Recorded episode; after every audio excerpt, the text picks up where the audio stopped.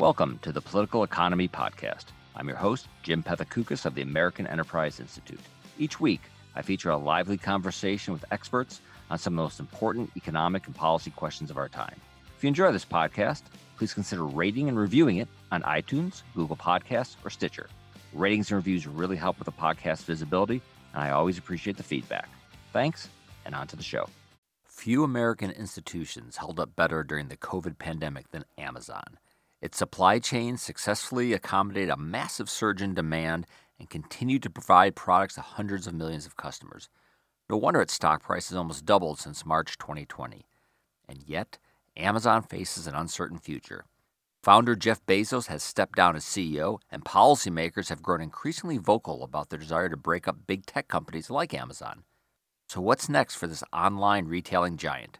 I'll be discussing that question today with Brad Stone.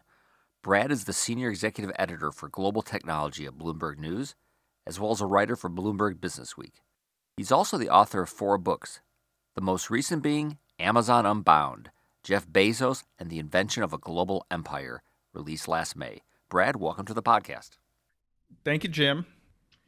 I remember when Facebook, when Mark Zuckerberg testified before Congress. And one thing that really struck me is that the people questioning him really did not understand how Facebook made money. And to me, it seems Facebook is a much simpler company than Amazon. And as you've been sort of doing interviews and I imagine podcasts uh, about the book. Do you sense that people understand how Amazon works? Hmm, that's a really good question. Um, they certainly understand how the oldest and maybe still the largest part of Amazon works, primarily because they're customers. I mean, that's something when you go to, you know, when you go to any city, but particularly Washington D.C uh, and you talk to regulators and legislators, you know, they understand Amazon in part because they interact with it every single day, probably like the rest of us. And so when you talk about the retail business, um, the third party marketplace, maybe Alexa, uh, definitely the the movies and and uh, TV shows. I think there's an understanding, maybe not a full appreciation for the complexity as it pertains to things like Amazon Web Services and how it all fits together. But I think because Amazon, you know, it's known as a, st- a store, retail is its oldest business. There's an understanding there, um, you know, of, uh, of, of of a large part of what it does. Because sometimes I get the sense talking to people, and even people who, you know, are are you know maybe they're regulators or they're staffers or they're they have aspirations to both those positions here in Washington. I think they believe that Amazon would love to be able to own everything, mm-hmm. sell everything, that they're looking to destroy all those small businesses right. and right. take and, and glean data from them. Uh, what are they are they right? Right. uh, and and if not, what you know, what is that? What is sort of the the the the, the strategy of the bulk of Amazon's business? Hmm. Yeah, I mean, maybe you're right in that, uh, you know, th- there are now critics on both sides of the aisle. There's this rare bipartisan consensus against the big tech companies, in particular Amazon. And yeah, and often I think maybe they attribute uh, the, the very worst motives to the company. So let's just take the specific issue of uh, Amazon's private label business and whether uh, you know, and how it gleans data from its third-party sellers to figure out what to sell, what to put under the Amazon Basics mantle. Eh, you know, I, I think like to a certain extent, maybe I'm not sh- so sure that they don't understand it. you know, there's a political argument being made here, but the fact that most retailers have very large private label businesses, and of course they look broadly at what's selling to figure out what they should sell and Amazon does it too. Um, they've kind of been caught with their hand in the cookie jar because they've proclaimed to have an internal policy against letting employees look at the data from third-party sellers. And as I recount in my book, and others have as well, you know, clearly employees have kind of vaulted over the wall. Um, so, you know, but but like when it comes to actual sort of policy. Uh, you know that might prohibit Amazon from uh, from rolling out private label products, you know, like it, it's sort of unrealistic because then you have to consider Costco and Walmart and Walgreens and everyone else who does it. So, yeah, I don't know. I mean, we're we're in the realm of the political argument, and so there's not a lot of room for for nuance about how retail operates in general. One of my uh, favorite sort of writings uh, on Amazon is from the um, tech analyst Benedict Evans, who had a, a great blog post maybe a, a couple years ago called "Amazon is a boring retailer." And let me just read what he wrote about Amazon and get your thoughts. I sometimes think that if you could look in the safe behind Jeff Bezos' desk Instead of the sports almanac from Back to the Future, you'd find an encyclopedia of retail, maybe written in 1985. There would be post it notes on every page, and every one of those notes has been turned into a team or maybe a product. Amazon is so new and so dramatic in its speed and scale and aggression that we can easily forget how many of the things it's doing are actually very old. And we can forget how many of the slightly dusty incumbent retailers we all grew up with were also once radical, daring, piratical new businesses that made people angry with their new ideas.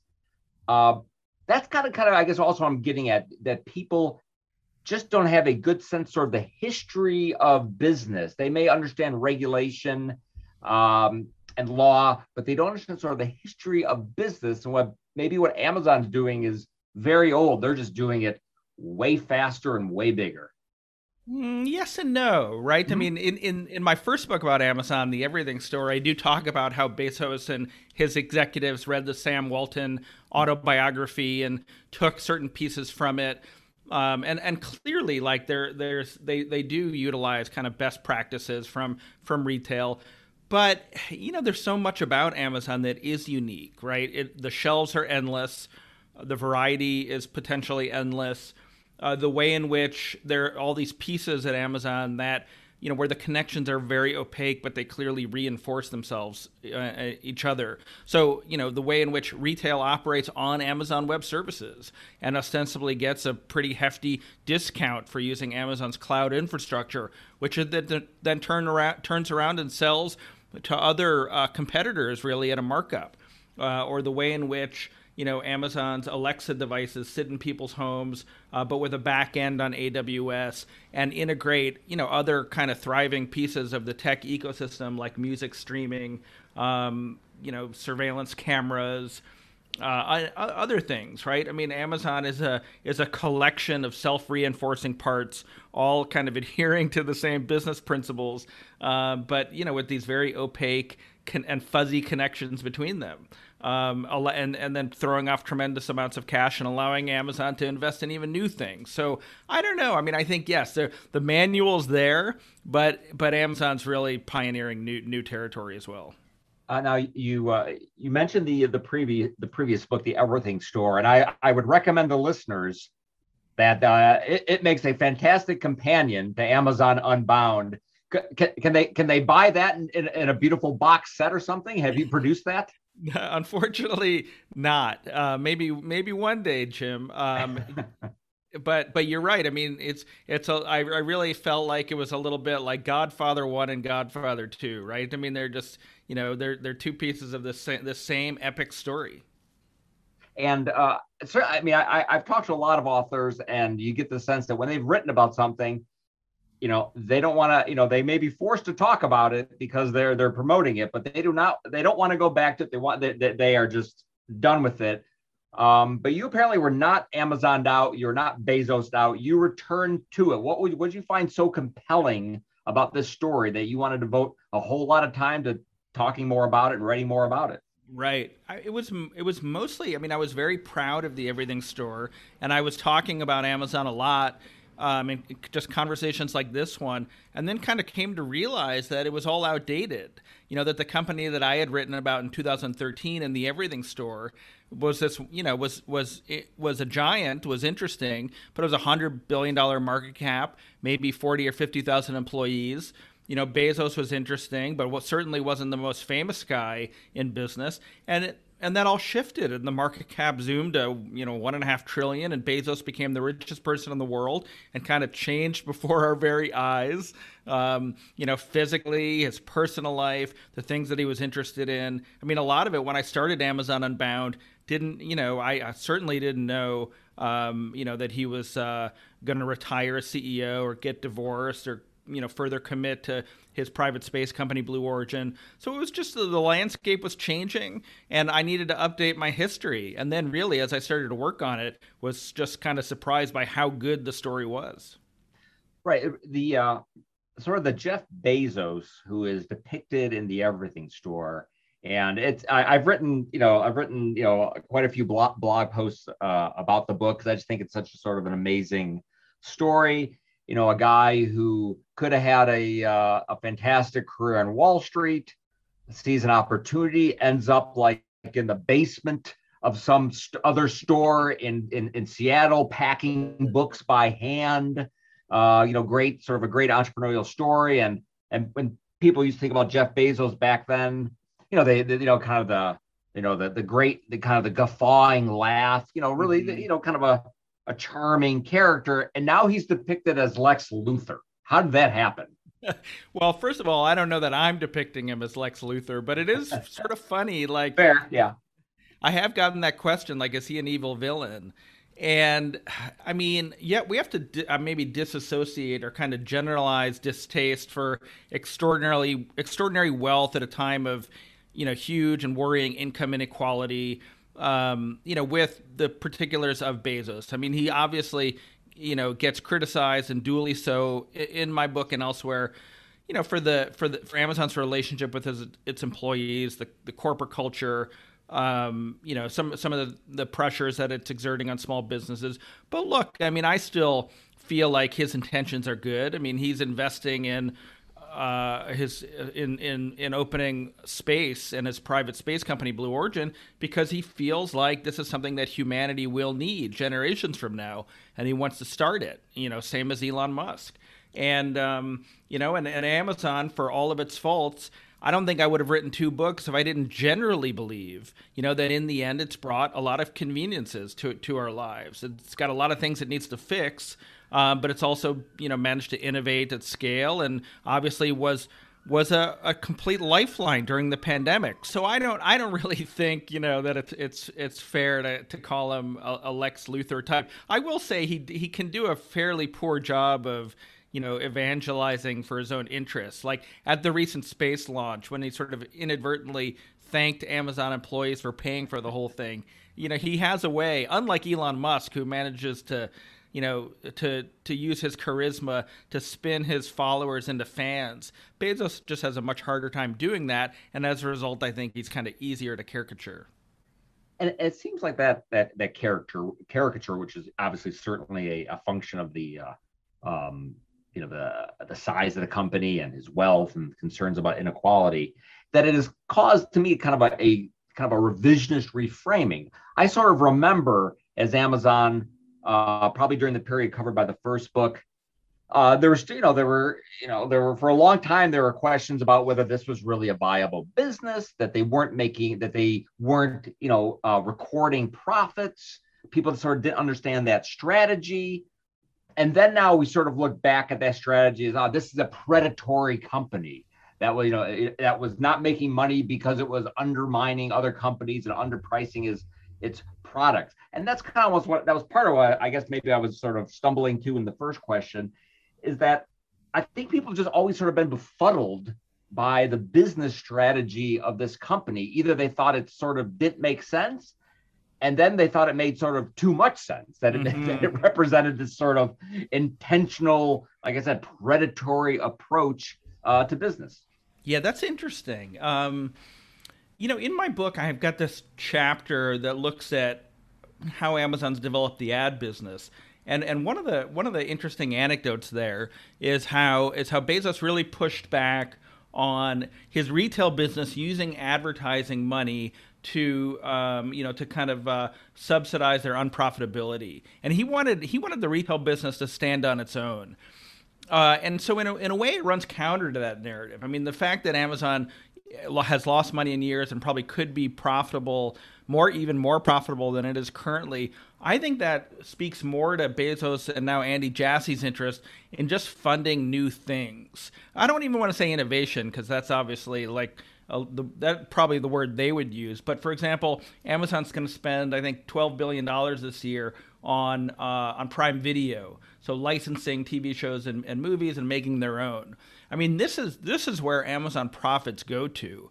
It's it's the it's this expansion of zeal, um, new industries, new inventions, things like Alexa, whatever the new thing is that they're going to launch this year or in, in subsequent years. It's not really to to undercutting prices or pricing you know below competitors. Um, Bezos wants those older businesses to stand on its own and, and and be profitable. So it's a little bit more complex than you know Amazon hides the ball to go undercut competitors.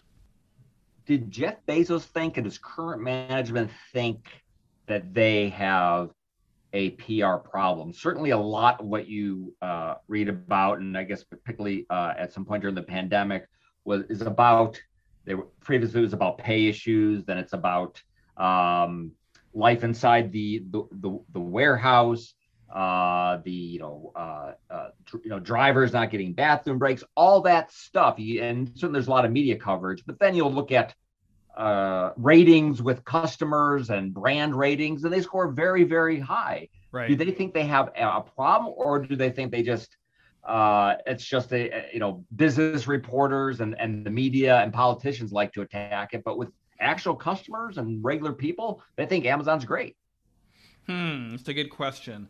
You know, I would point to um, the last Bezos shareholder letter and some of the things that Andy Jassy has said recently. You know, where where they've added they've added a couple of leadership principles to their kind of 14 sacrosanct you know leadership values that they all study religiously. Um, and they talk about you know being more employee focused and also um, you know looking at some of the possible uh, ramifications for society and their actions.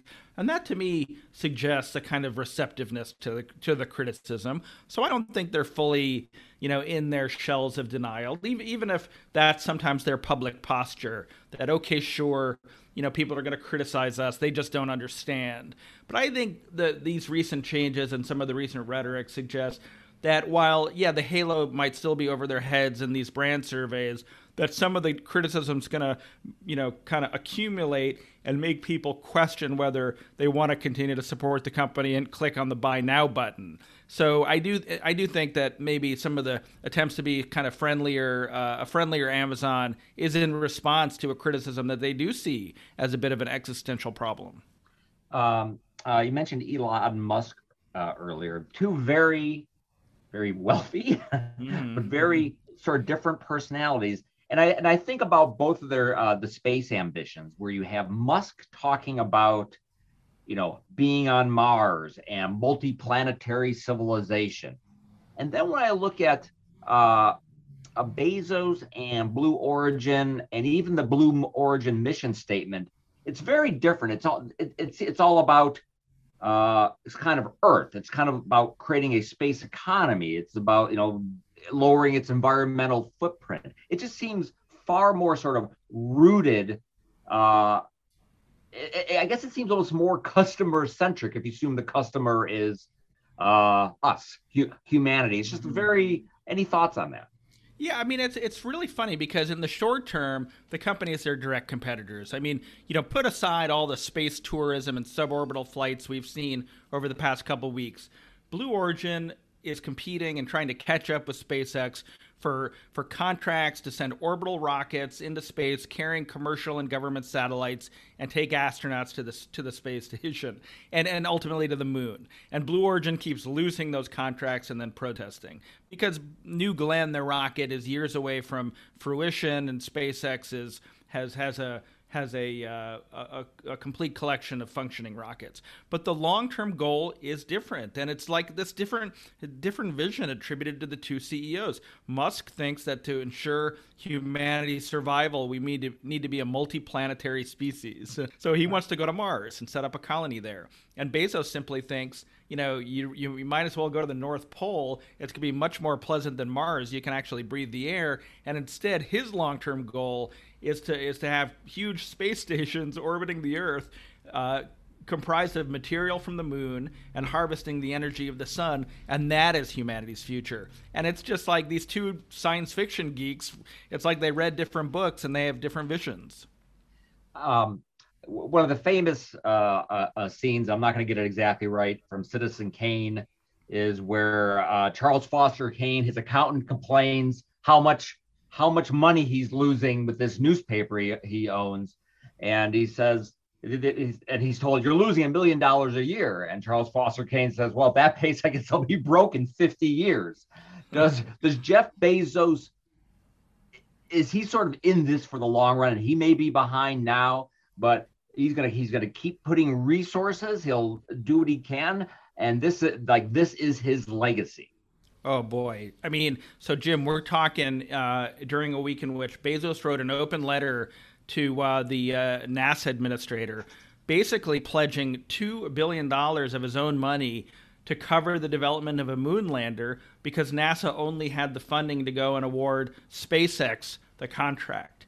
I mean, this guy is in it for the long term, and you know, the the question I think for people who are watching it is like, should that or could that money be deployed to more terrestrial philanthropic goals with a larger impact? But look, I mean, Bezos, this is his dream. He he gave his high school valedictorian speech about opening up the economy in space, and this is what he's going to do. And this is yes, this is his his in his remaining time on this planet. I expect him to be fully into into uh, Blue Origin and, and, and funding this. And look, he just basically put his own life on the line to take the maiden voyage, the maiden crewed voyage of of the suborbital rocket uh, New Shepard. So I, I think he's fully in it. Is he as is he as fully committed to the Washington Post? I have no reason to think that he's not. I mean, right now he has put the Washington Post on firm footing. They've got a new editor. You know, my, my understanding is it's profitable um, a great subscription business. I guess my only question is would he ever consider that his work is quote unquote done there and move on? But I have no reason to believe otherwise. I, I think that you know this is uh, this has been successful for him to some extent. It's probably burnished his image. He appears to really love. Uh, living in Washington D.C., he's got a got a home there. So yeah, I think he's probably in that for the long term as well. Uh, the book is called Amazon Unbound, but certainly here in Washington, uh, people see that as a problem. They believe it needs to be bound. Uh, does do you think the company perceives a real sort of regulatory risk? Mm-hmm. I mean, definitely a risk. I just think they they probably they're realistic. They understand that uh, the the the darts are aimed at them, and that it will be coming from all sides, from Europe, from the FTC, from the state AGs, and from Congress. Um, but I think they're ready for a fight. And look, I mean, breaking up a company is, um, or even trying to reform a company is a multi-year effort. Uh, you have a conservative conservative judiciary that just bounced back the FTC's lawsuit against Facebook, and I think it's really going to be difficult for for regulators to make a case that Amazon has any kind of a monopoly, considering that it competes in these really large, diverse markets um, retail, enterprise computing. And so I think, uh, yeah, in some ways they're ready for battle. They realize it's it's going to be a challenge, but they're probably sort of confident that that despite like the public rhetoric, um, that that they've got some advantages in the fight. Will the new CEO Andy Jassy be someone that people know? Will he be out mm-hmm. there and uh, in a way that you know I'm not sure every, everybody knows Tim Cook, CEO of Apple, but he has a fairly high profile. Will Andy Jassy be of like a Tim Cook level CEO yeah. that uh, you know a lot of people know who that is? I think so. I, I think I think um, you know the difference is that that Cook could emerge from the shadow of Steve Jobs because unfortunately Steve Jobs passed away whereas you know Bezos will be will be very much with us, and you know I expect stories about Amazon will still you know feature at least some. Bezos' smiling you know photo uh, or laughing photo, and and they're going to try to bring Jassy out. I mean he he presents such a sort of humbler target you know, because he he doesn't he, he's not the wealthiest guy in the world, and he's he's very down to earth, and you know he's he's quite an elo- eloquent speaker, and he's got an ins- inspirational story starting at Amazon almost at the very beginning. So I do think they'll try to introduce him to the world, and then the question will be, you know, how. Uh, you know how how um, how how how will the media really be you know focused on Jassy? Can we focus on Jassy if Bezos is still out and about giving space press conferences and dipping in to launch Amazon products? Uh, I mentioned earlier about you combining everything store with Amazon Unbound to a box set. Perhaps you need that third volume. You need that trilogy. Uh, do you think there's going to be a trilogy here? And what do you think might be the themes in that trilogy? Yeah, well, I mean, Jim, I'm still, you know, I'm in recovery now from, you know, barely getting through volume two. I suppose in 10 years, if the story is is is just as good as it's been, and Bezos has has carved a, a whole new chapter or the story of, of the regulatory pushback against Amazon and the other tech companies comes to some satisfying conclusion, yeah, I mean, I, I, I would never rule it out. Um, but you know, but, but it's like just like I couldn't I couldn't have foreseen. I'm not smart enough to have foreseen what Amazon became after I published the Everything Store. It's hard to imagine where the story goes from here. But I'll I'll be watching it closely, just like everybody else. All right, let's so, so pencil in July 2031 back on this podcast. Thank you, Jim. Brad, thanks a lot.